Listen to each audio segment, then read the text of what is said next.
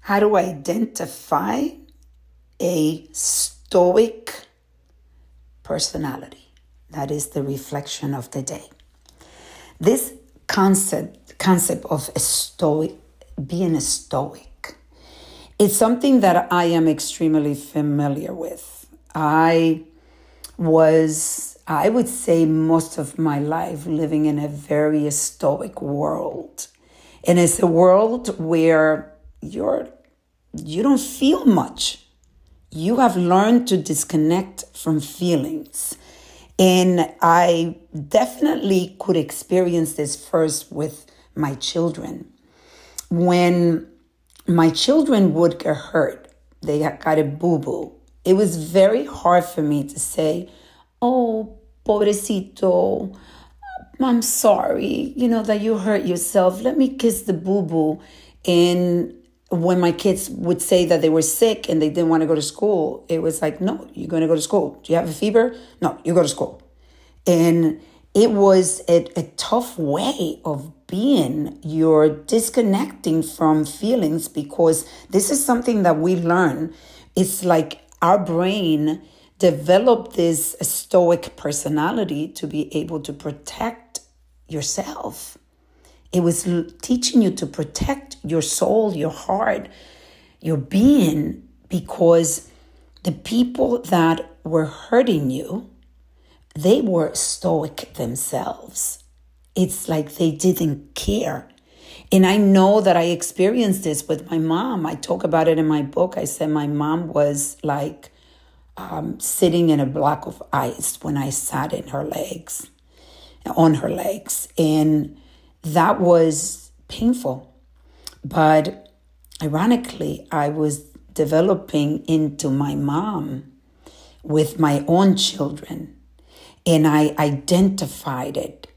And I know people more and more as I connect with people, so many people come to me and ask me, how do you heal? How do you heal? Tell me how to heal. God, I wish I would have the key that you just open your heart and now you're healed. I'm I'm sorry. It doesn't work that way. It is a process. It is a process of you know, being aware, bringing the awareness. It is the process of being curious. It is the process of breaking righteousness. It is the process of getting in touch with your ego. It is the process of getting in touch with your past and breaking it down in a way where you start getting rid of the the guilt, the pain, the jealousy, the hate, the angry feelings, all those emotions that have got, gotten you to where you are, where you self sabotage, where you look at yourself and you don't love yourself, where you put yourself last, where you have, where you become your worst enemy. We build so many walls, so many protections from our brain that our brain is so capable of doing so amazingly for us. And being stoic is one of those. I identified it in me. And I think the last time, it was a few years ago, about almost three years ago, where I identify that within an exercise that I did at a at a program that it was a long weekend, it was a retreat, and I talk about this in some of my podcasts, where you know I they identified it for me it was the first time that somebody else told me how stoic I was. And I was like, wow, I get it. I see it. And I'm going to have to be very aware of that. And that's where I, when I started to actually, I said, if I give my soul, if I give my heart to those people that like my children, and I tell them that, look, I learned this stoic behavior. I learned this stoic personality to protect myself. And I want you to know that I want to break it down because it doesn't serve me. Because ultimately, what I want is to connect, especially with our children and our spouses our significant others. We want to be able to connect. And the more stoic you are, the less connection you have. So breaking down that personality, it's something that we need to put a lot of energy and a lot of awareness into doing it. Identify it. If you are someone that don't cry easily, you could have the personality of a stoic person. They are like, I wouldn't cry that easily. It was really hard for me, especially if I saw other people cry. I had a hard time really crying or connecting to that pain.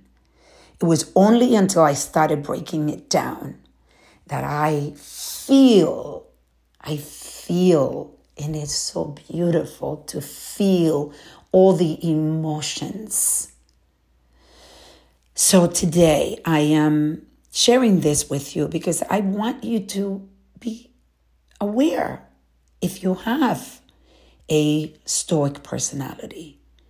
And I want you to start today identifying it and then sharing it with people. Telling the people you love that you identify that you have this personality, but you want to change it because it doesn't serve you. And I'm not saying that, you know, there are times that I use it, but you learn to use these personalities at the right time. But the problem is that this stoic personality normally shows up with the people we love the most. So today, I'm inviting you to join me in reflecting on the stoic personality. Do you have it? Can you can you hear what I'm saying to you in this podcast and identify with it? And if you do, this is awesome.